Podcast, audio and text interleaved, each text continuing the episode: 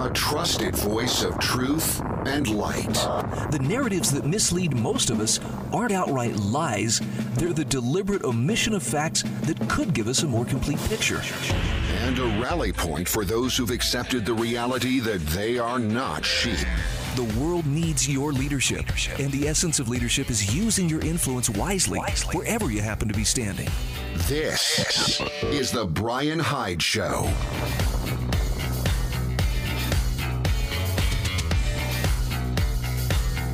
All right.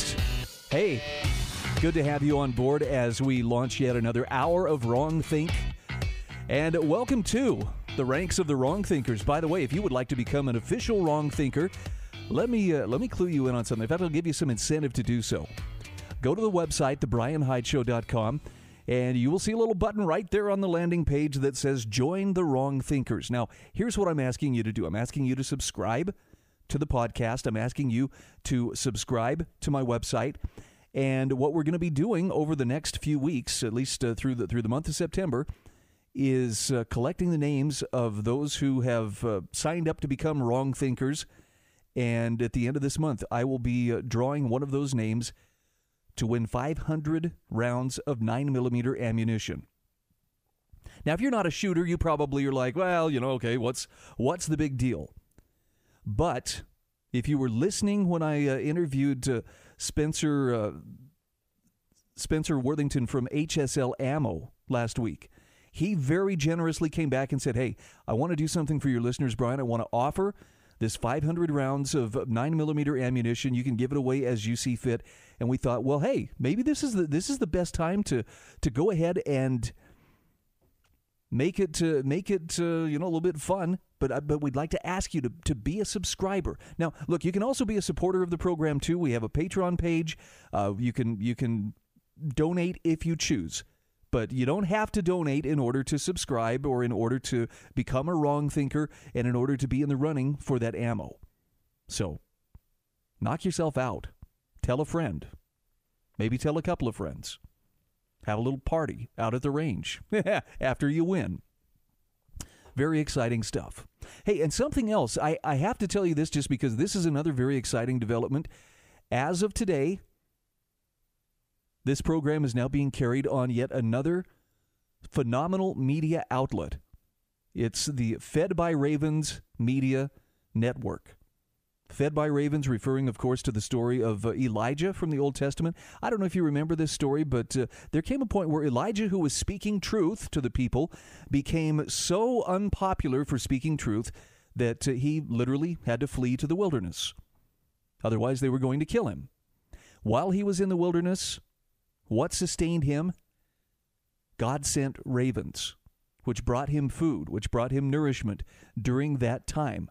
And so if, if you think of this uh, network as kind of a, an unexpected source of nourishment, maybe it's spiritual or intellectual nourishment, a little encouragement to get you through the day, that's what Fed by Ravens is all about. You can check it out for yourself, fedbyravensmedia.com. Again, fedbyravensmedia.com. So happy to uh, to be partnered up with them as yet another place where you can hear this show as well as a lot of other great content um, that, that really offers nourishment from unexpected sources. All right. I think I've covered most of the things. Oh, no, there's one more thing here. I also want to thank firesteel.com for being a sponsor of the show, as well as the Staples Turner team at, at uh, Patriot Home Mortgage. So appreciate their willingness to help uh, make this program possible. And uh, with that said, let's dive right in. Now, you know, if you're a longtime listener of the show, I, I really like to uh, encourage you to keep a healthy sense of skepticism about government. For some people, this is a natural. But you'd be surprised how many people were uh, brought up to believe, hey, come on, man, government's here to help you. It's here to do for us what we can't do for ourselves, and therefore we should always, you know, give it the benefit of the doubt. I'm sure it's well intentioned, even if sometimes it can be a little bit clumsy. Well, I guess it's easy to keep that attitude if you're not the one on the receiving end of some of that clumsiness. But I have a story that gives you the perfect example of why a healthy sense of skepticism is necessary. And it's the story of Uri Rafaeli, whose home was stolen from him over an $8.41 tax debt. Now, I've talked about this, it's been a couple of years since I brought it up on the show, but The Michigan Supreme Court just issued a decision that delivers a win for Mr. Rafaeli. It was him versus Oakland County, and he had his house stolen from him over a tax debt. This article was published yesterday on the Foundation for Economic Education's website. David Deerson is the author. He starts with a quote You have a situation where people owe $8 and they lost their house. How is that equitable? In a recent unanimous decision, he writes, the Michigan Supreme Court confirmed what FEE readers and anyone with an ounce of common sense, for that matter, always knew. It isn't equitable. And that's not too big a surprise. You could hear the incredu- incredulity in Justice Richard H. Bernstein's voice when he posed that question to Oakland County attorneys at an oral argument last November. So here's some background for those who aren't familiar with the case Rafaeli versus Oakland County. It concerned Michigan's practice of foreclosing on people's homes to satisfy small tax debts and then pocketing the resultant profits, leaving the former homeowners with nothing. Uri Rafaeli, for example, owed about $8.41. That's about, the, actually, that's the total he owed $8.41, roughly the cost of a Chipotle burrito. To get that to get after that pocket change, the government took his house and sold it for $24,500. And they kept every penny for themselves. Now, I'm going to slow down here for just a sec because uh, there's a part of me that really hopes that right now you're hearing your pulse thumping in your ears at the thought that a government entity could do this to a homeowner. $8.41. But they took his home they foreclosed on it. They sold it for two hundred or for twenty four thousand five hundred dollars. They seized it and then kept every penny for themselves. The practice is called home equity theft, and in some form or another, it's the law of the land in 12 states. In other words, the law gives legal cover for officials to do this. But as David Deerson writes, thanks to Michigan Supreme Court's their July decision, in Rafaeli, Michigan is no longer among those states. And the opinion they put forth is a very forceful defense of property rights. Even the Magna Carta, the opinion noted, prohibited tax collectors from holding on to the excess property of debtors. And the same principle has always been true in Michigan, even though it was violated by the state's tax code. Quoting celebrated legal scholar and former Michigan Supreme Court Justice Thomas M. Cooley, the court reaffirmed that the right to private property is a sacred right. It was the old fundamental law springing from the original frame and constitution of the realm. And the court also took care to eviscerate the government's defense of home equity theft. This is the part you need to pay attention to. Oakland County argued that taking Mr. Rafaeli's home and keeping the profits was a legitimate exercise of their taxing power a favorite argument among defenders of home equity theft in other states, too.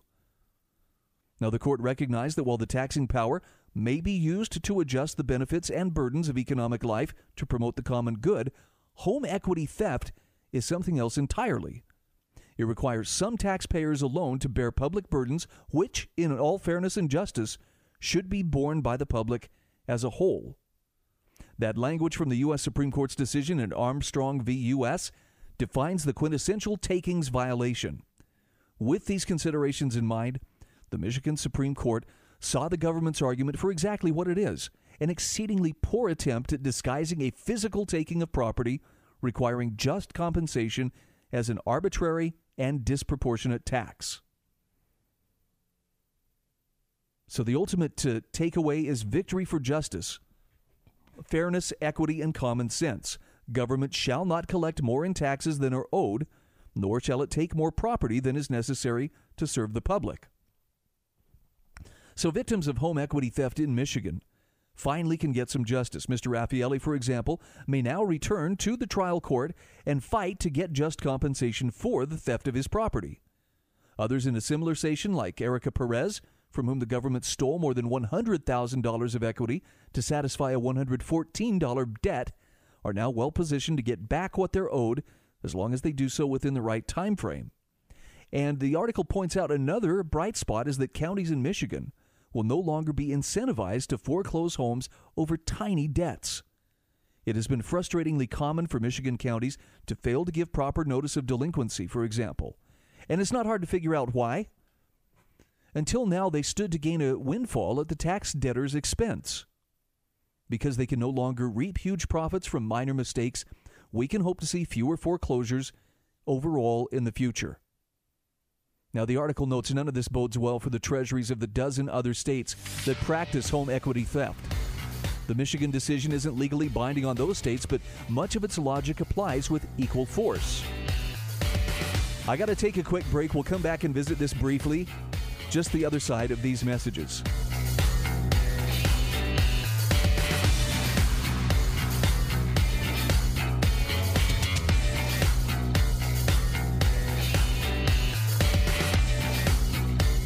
This is The Bryan Hyde Show.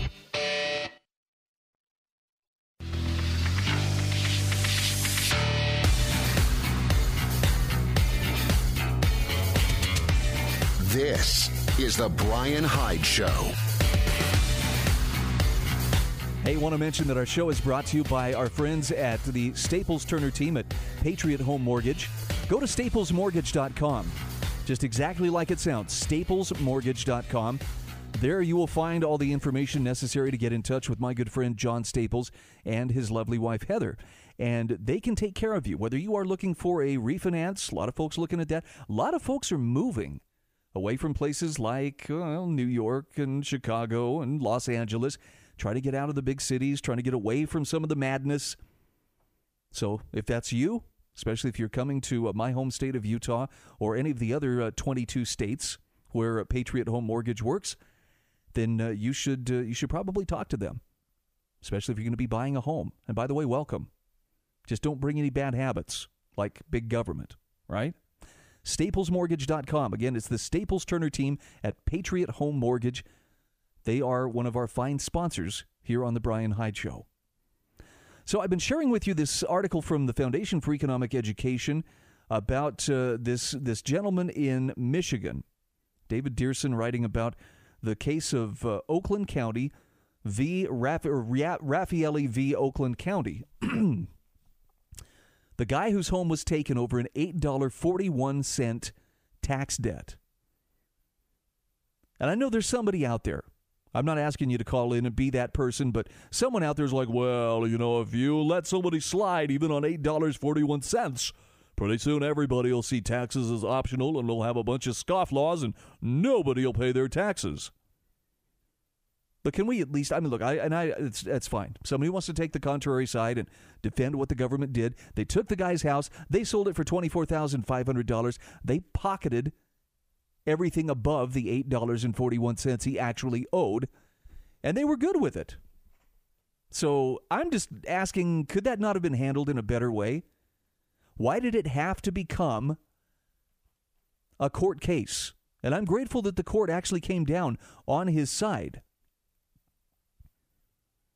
But this is still legal in many of these other states. There were 12 states in which this is still a legal way to take equity from people.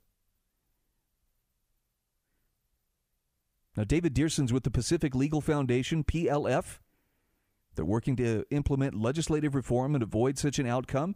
Montana enacted such a law last year, but the longer that you wait, the more likely your state would be to end up in court this is kind of like asset forfeiture, at least in that same vein. I'm sure there's someone at the at the state level, you know, some attorney whose job is to try to make this sound like, well, this is actually a very noble and necessary enterprise, and the the public is better for us being able to do this. And it may be legal, but it sure doesn't pass the sniff test for what's right. As David Deerson says, the victory in Michigan's worth celebrating, but the work is not done. Pacific Legal Foundation has launched a nationwide campaign to end home equity theft in the states where it's still practiced. And he says, We intend to restore justice to every last one of them. And if something like that didn't chap your hide, so to speak, I don't know what it would take. And, and I don't think I'm being overly sensitive here or even overly critical for that matter. I mean, I have an 85 year old mother. And she has reached a point where sometimes it's it's a little tough. She she has to really work to keep her books straight. Those of you who have, you know, aged parents, you understand what I'm talking about. There comes a point where mom comes to you and says, "I need to put you on my bank account. I need to make sure you have a power of attorney and that you can help me with my finances." And thank goodness for the good kids who are willing to step up and do that. But can you imagine something like that? Their home is paid off. They make a, a minor mistake, you know, an $8, even a $114 mistake. And some government entity comes after them just because, well, it says here in the law we can do it and takes it away. I don't know. Not to be too dramatic, but kind of have to believe there's a special place in hell for the kind of people, the kind of bureaucrats who would do that and then go home at night congratulating themselves and, well, you know, I've done my job and I've done it well. It just seems extremely self serving. And if you're someone who works within county or city, municipal, or even state government, don't be that person. I know there are good people out there. I don't want to, you know, tar and feather everybody or, you know, paint with too broad of a brush that, yeah, these, are, you know, they're all just looking for an excuse to steal. Because I don't think that's the case. But wouldn't it be better to not have such laws in the first place or such legal um, wiggle room in the first place? Human nature is such, and, and, and we've seen this with the, uh, the Gesundheitsführers, as Eric Peters calls them, the people who are given just a little bit of authority, and it just goes straight to their head. I'm here to enforce that you should wear a mask when you come into this store. And by gosh, they they get power hungry, drunk on power over such a minor thing. And I think all of us probably have some point at which we would we would uh, unrighteously exercise that bit of authority. Uh, the, the saying I like is somebody got their first taste of authority and they liked it. It's kind of hard to wrestle that little inner tyrant into submission. But stories like this illustrate why it's really in our best interest to do so. Otherwise, small instances of injustice can become the norm.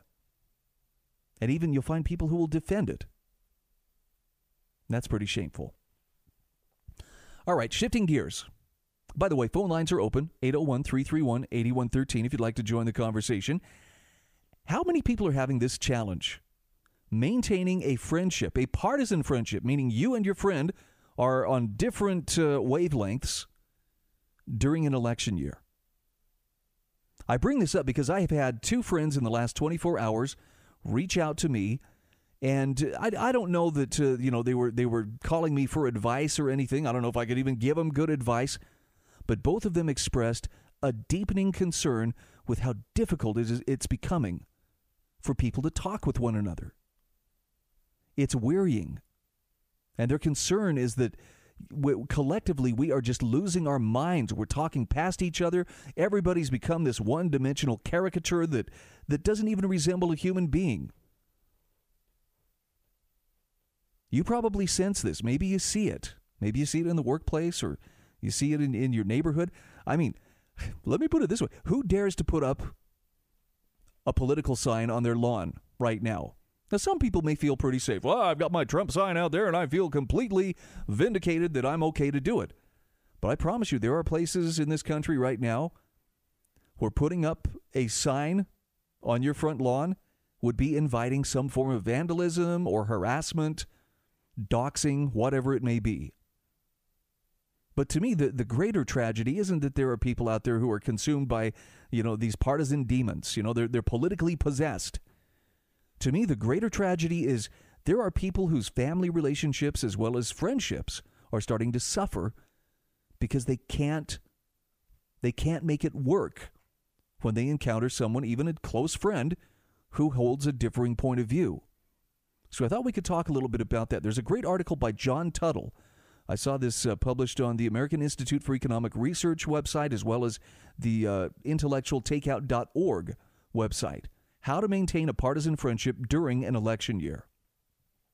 And I like that he goes with some very prominent examples, public examples, of people who have done just this. John Tuttle says throughout literary history, without concern for era or genre, there have been a slew of authors who happened to strike up long lived friendships with fellow writers. Tolkien and Lewis, Emerson and Louisa May Alcott, Twain and Ulysses S. Grant comprise a few exemplary pairs of writer friends. But he says one relationship among literary giants is often forgotten. It involved two British writers who had equally grandiose personalities, though rather opposing perceptions of the world. One was an atheistic socialist, the other a faith based conservative. One a science fiction novelist, the other his a columnist, poet, and mystery novelist. We'll talk about this on the other side of these messages.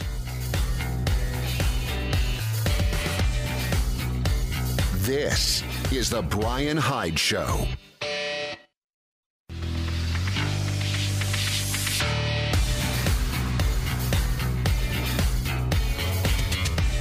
This is The Bryan Hyde Show. All right, welcome back to the show. Again, lines are open 801 331 8113. Just want to uh, tout once again uh, congratulations to the Fed by Ravens Media Network. FedByRavensMedia.com is the website. Go check it out for yourself. You'll see my smiling face, or at least my smiling uh, logo there, and uh, find some great food for thought as well. By the way, our show is brought to you by Firesteel.com. This is the final day of uh, a special offer that they have been running for the last month which is simply this: you go in, you check out any of their uh, their magnesium fire starters, or their ferro rods, or uh, their their GobSparks. These are the uh, fire starting tools that can replace thousands of matches, hundreds of lighters, and they work under just about any condition. And you should have one in your 72 hour kit. You should have one in your emergency or survival preps. They're affordable, they're very portable, they make fantastic gifts, and they are a great sponsor of this program, which is why they have been offering for the last month a special to my listeners. Go to their website, firesteel.com. Look at the videos. Look at what they have to offer. I'm convinced if you if you understand preparedness and self-reliance, you'll be like, "Yeah, that's a pretty good idea." And the price is right too. Plus, when you go to make your purchase, plug in my name as the coupon code B R Y A N. That's all it takes. They'll take 10% off your total order. Great way to save some money and have some peace of mind in knowing that you could start a fire if you had to, even under really adverse conditions. All right, back to the article here from John Tuttle. This is about how to maintain partisan friendship during an election year. And specifically, he's going to talk about uh, a couple of uh, English writers, H.G. Wells and G.K. Chesterton. Now, I hope you're familiar with both of them. He talks about how these two men respected each other despite their clashing dispositions. One, an atheistic socialist, the other, a faith based conservative. One, a science fiction novelist and historian, the other one, a columnist, poet, and mystery novelist. He says that uh, they were able to communicate on polite terms, something that modern debaters could take a cue from. Their charm, matched with their tempered persistence, made for appealing, intellectually stimulating conversations, or at least they thought so. Chesterton was rather known for his open affiliation with individuals whose beliefs he firmly disapproved of. Wells stood just as firm in his own ideals. He openly stated he was immoral, referring to his sexual tendencies, though on what rationale he based this is uncertain. But on one occasion, Wells is noted for saying, If I ever get to heaven, presuming there is a heaven, it will be by the intervention of Gilbert Chesterton. Chesterton likewise held his friend Wells in high esteem for his willingness to explore varying realms of philosophy. The columnist once hailed Wells as the only one of many brilliant contemporaries who has not stopped growing. Now, Wells insisted on the theory of eugenics, a concept that may have likely influenced the degenerated depiction of humanity's future in The Time Machine, which was published in 1895. Wells was quite involved with eugenics theory, though the concept would eventually show signs of societal damage. Chesterton challenged this mentality of Wells and others in Eugenics and Other Evils, published in 1922, with responses such as the eugenics op- the eugenic optimism seems to partake generally of the nature of that dazzled and confused confidence so common in private theatricals that it will be all right on the night.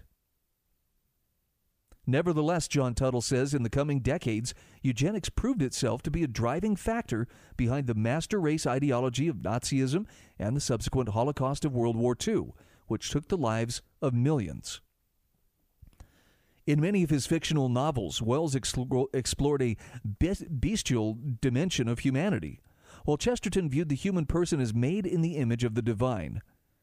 It comes as no surprise, then, John Tuttle says, that we see that when we notice Wells promoting Darwinism and see that Chesterton is unexcited by the idea of macroevolution. These two men could not be more different. But their relationship displays an equilibrium in the faculties of listening to one another and having mutual respect. The result was a shared understanding. The aura of this friendship is something that ought to be envied by modernity especially under the current political climate in the United States. The current state of American politics, John Tuttle writes, is plagued by partisanship and polarization. No surprise, right? It's been building for years, and as the opposing sides drift farther apart, the less they perceive as having in common. Policymakers and citizens continually grow staunchly more unwelcoming to the ideals of their opponents. Moreover, he says they begin to look at each other in disgust associating a dirty name with the people of dissimilar political agendas. These unassociating parties develop what is commonly referred to as their own political bubbles. Now, the phenomenon, or this phenomenon, might be uncomfortable to discuss, but John Tuttle says it's happening. Analysts and critics from varying positions have frowned upon this ongoing, contrasting dissemination and have warned about its damaging consequences. According to Pew Research, polarization is included as a defining feature of American politics today.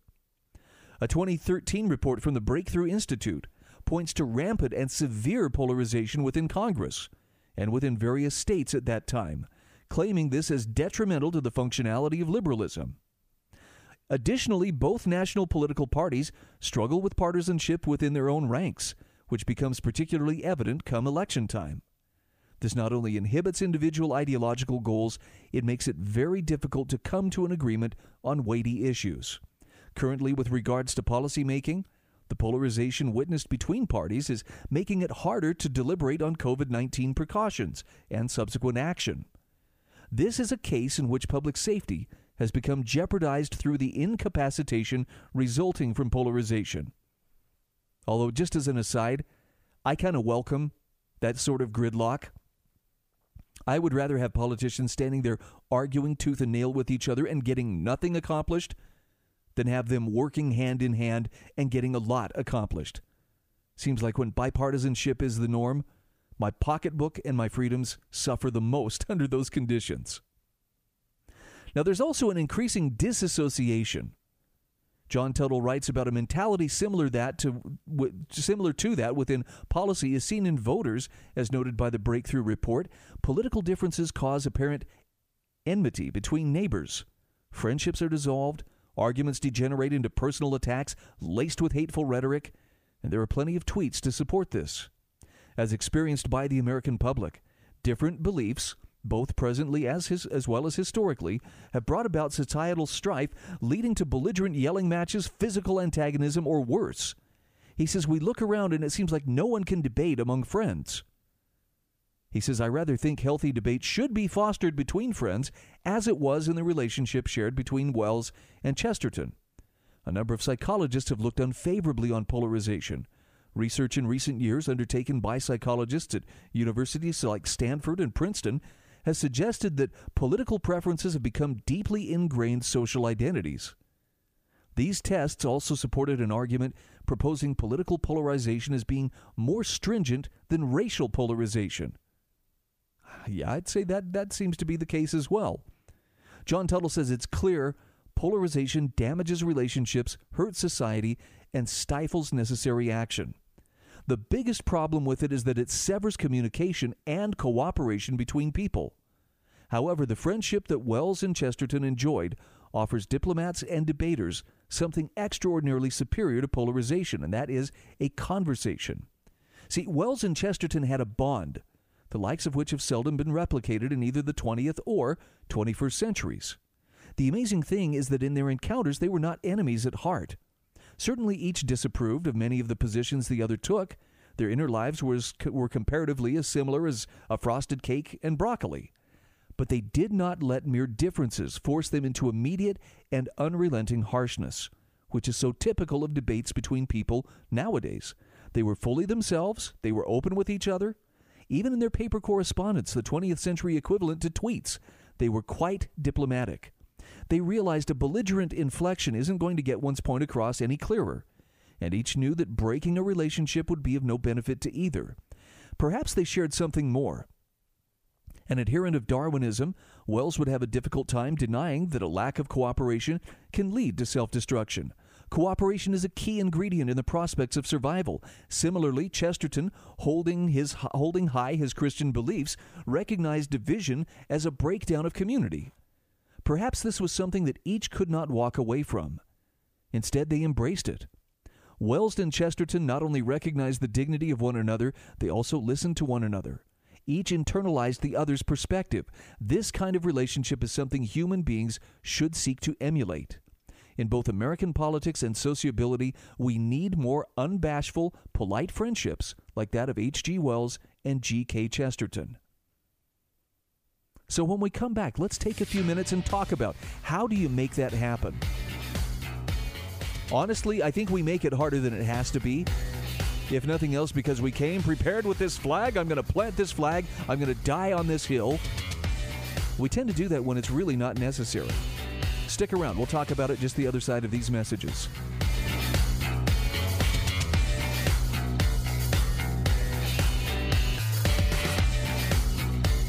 This is The Bryan Hyde Show.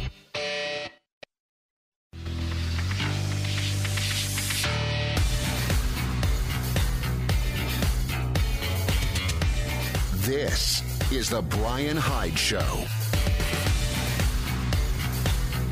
All right, welcome back to the show. So, this article by John Tuttle, which again you will find in the show notes at thebryanhydeshow.com, now, I know you're not a you're not a fancy pants writer like H.G. Wells or G.K. Chesterton, but I bet you you have friends with whom you still can maintain a friendship even if you don't see eye to eye. I'd like to explore that a little bit as uh, as we move ahead here. Um, I know that uh, look, it's easy to want to correct people. I've been the guy who was guilty of this. Oh, there's someone wrong on the internet. Why I'll stay up until 3 a.m. just to make sure that we're I'm correcting what needs to be corrected. But there's something that happens when you lose that need to win. When you stop worrying about scoring a victory over, you know, the person that you're uh, disagreeing with online, and instead, you simply focus on getting to know their point of view without trying to change their mind. And that's the key right there. If you can let go of that need to change their mind, that's when people actually will start to listen to each other. But this means you've got to you've got to be similarly open-minded and and uh, you know be willing to to understand that uh, they can't change your mind and you shouldn't be changing their mind. Just look for that broader perspective. It takes a bit of practice, but it can be done. And the thing you'll find is uh, you may be able to plant seeds. And when they come to a realize, realization that, hey, there's something to this um, on their own terms, they're far more likely to accept it than when you successfully argue them into submission. At least this has been my experience, and this is something I've been trying to put into practice for about the last five years. I see it work. And by the way, I give credit to Paul Rosenberg for having the, uh, the brilliant mind that's first suggested it to me. He says if you've already uh, if you if you have paid the price to understand what truth is, you've won the toughest battle, and it was with yourself. You don't have to prove something to somebody else. All right, that said, let's go to the phone. Kevin, welcome to the show. Good to have you on board. Hi, Bryan. Great to be on the radio. Um, well, uh, there's, yeah, in my own life, I, I could go several directions. There's a person that I am friends with. I won't mention his name out here, but uh, we have a lot of firm disagreements. But I think the thing that keeps us together. Now, we're not best friends, but we're okay friends. Uh, never have been best friends, but uh, I think the things that keeps us together is A, we're blind, and B, we are both members of the National Federation of the Blind, fighting for the rights of blind people. I called in with an issue I'm dealing with a few weeks ago. Asked him if he could help me, and he said, "Well, yeah, our politics are different, but I'm not letting that interfere with the rights of blind people." And yeah, I, I think that this can be done. What bothers me, though, is an experience I encountered in 2016, right before the election. Somebody needed a ride, and unfortunately, obviously, I couldn't drive, but I could at least give this person an Uber ride or pay for her Uber ride. I couldn't afford to pay for it where she needed to go, but I could at least have the Uber car drive her to a track station, to get off, and we talked about politics. I told her I'm voting for Donald Trump. She said she's voting for Hillary, and she said, "Oh, are, are you still going to give me that ride?" And yeah, I'm not going to let politics interfere with that. Uh, that that's dumb. And she even thanked me a year later. She even said, "I didn't think you'd give me, you'd pay for my ride." Oh, yeah, I'm not. I'm human. I'm not going to let politics interfere with decency. It, it disturbed me, actually. Well, yeah. I mean, if, if I, I hope I hope she was being somewhat tongue in cheek, but did she legitimately expect legitimately expect you to tell the driver pull over, get her out, you're on your own? No. Wow.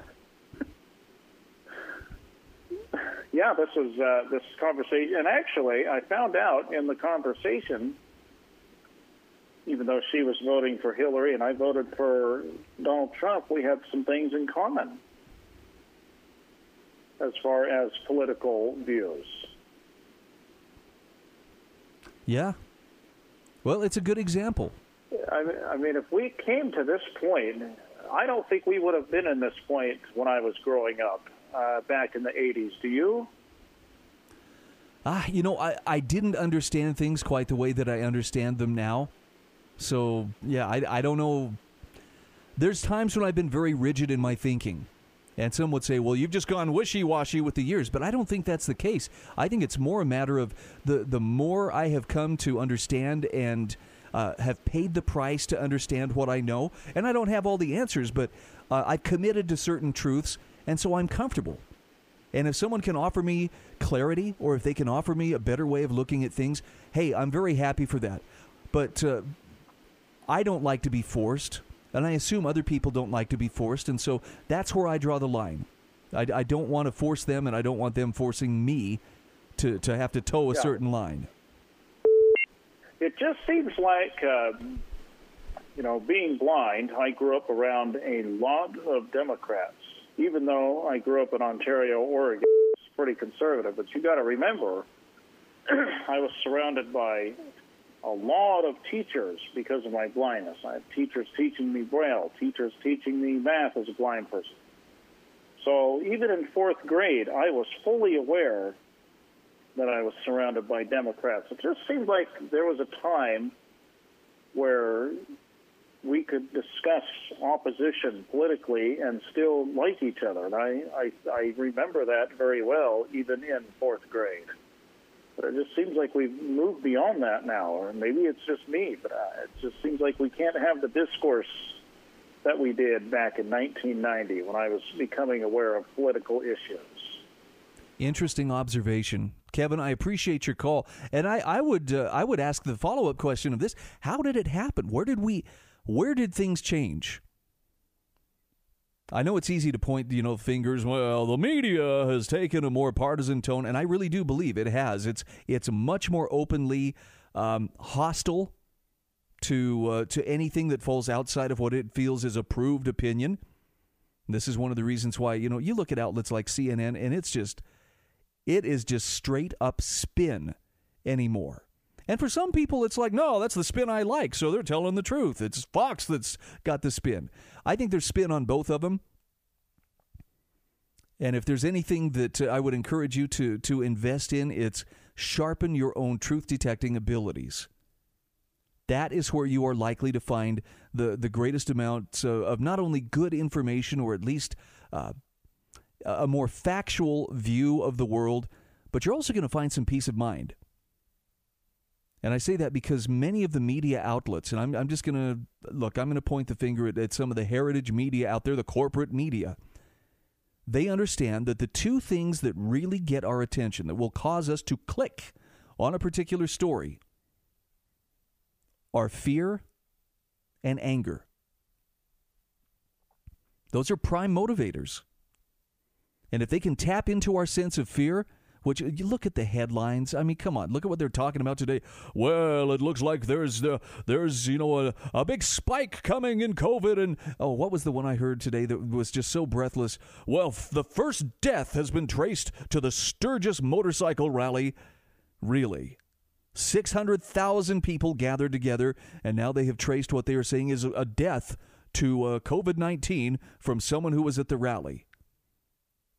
I would take those odds. I mean, maybe they, they want to get my attention. Tell me what was the what was the death from? Uh, well, I don't know. Motorcycle wrecks. Anybody die? You know, either in route to or from. What was uh, what was the rate of heart disease?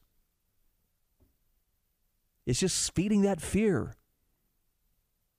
And of course, anger is the other thing. And this is probably the one I'm less susceptible to the fear, more susceptible to the anger. Because sometimes they'll put stories out there that just they know this is gonna this is gonna get it under Bryan's uh, skin. It's gonna it's gonna make him mad, and this is one of the reasons why I choose to limit my uh, intake of media to a bare minimum. I don't really care. I don't feel like I'm missing out if I'm not, to, you know, ingesting whatever you know mainstream or, or corporate media is talking about on a given day.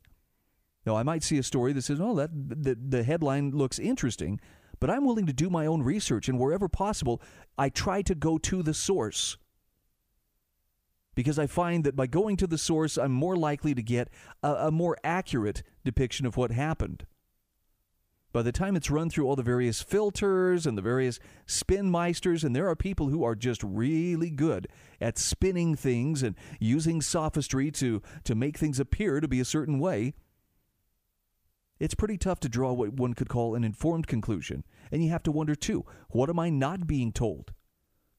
How incomplete is this narrative that I'm being fed? So, again, bottom line is what we need to do is become very, very well versed in thinking for ourselves. Now, that includes a willingness to engage in wrong think. In other words, whatever the official narrative is, don't be afraid to say, nah, I'm not going to go along with that. Yes, they'll huff and puff and call you names, but it's worth it to stand on your own two feet. This is The Bryan Hyde Show.